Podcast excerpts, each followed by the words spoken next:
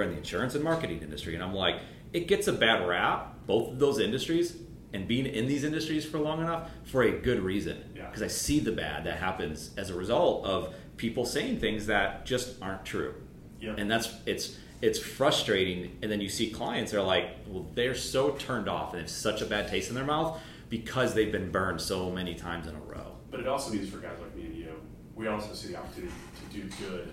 100%, And, 100%. and I think that's the that's the thing that keeps. keep- I mean, It's just it's we say that, and I agree with that. It's just it's a, now that's become a cliche that people I know you've been burned before. It's like the guy said it to the girl, right? Like I know you've been burned before, and But yet- I'm different. But I'm different. I'm the one, you know. But it's true. Like if you can be genuine Yeah. and prove it, and that's what it is, proof of concept. Because you Yeah. could say all these great things, and I could go read your life product review, and I'd be like, this is terrible. It's it's not, by the way. But I could I could formulate an opinion on Right. it and then you, but it's proof of concept and i read it I'm like no no this is really good stuff Yeah.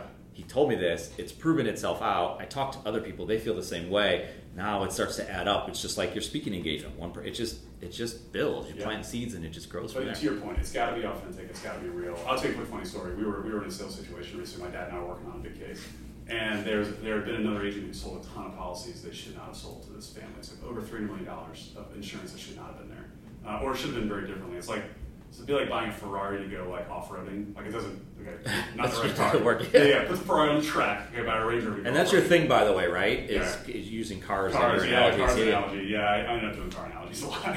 but um, so so the, we had a meeting with them, and the turning point in the meeting was when the, the, the CEO of the company, it's all corporate and stuff, um, looks at me and he goes, "Now tell me about that that dividend rate, because all these guys come in here and tell us about the dividend rate."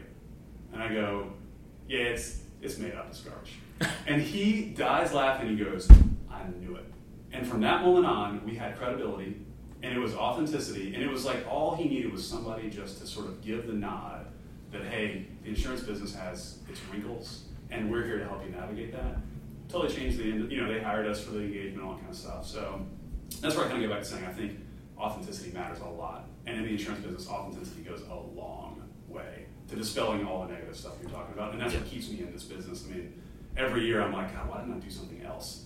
And every year I'm like, yeah, but the opportunity is so good This is here. If you're willing to be authentic, it's Yeah. there's such opportunity in Yeah.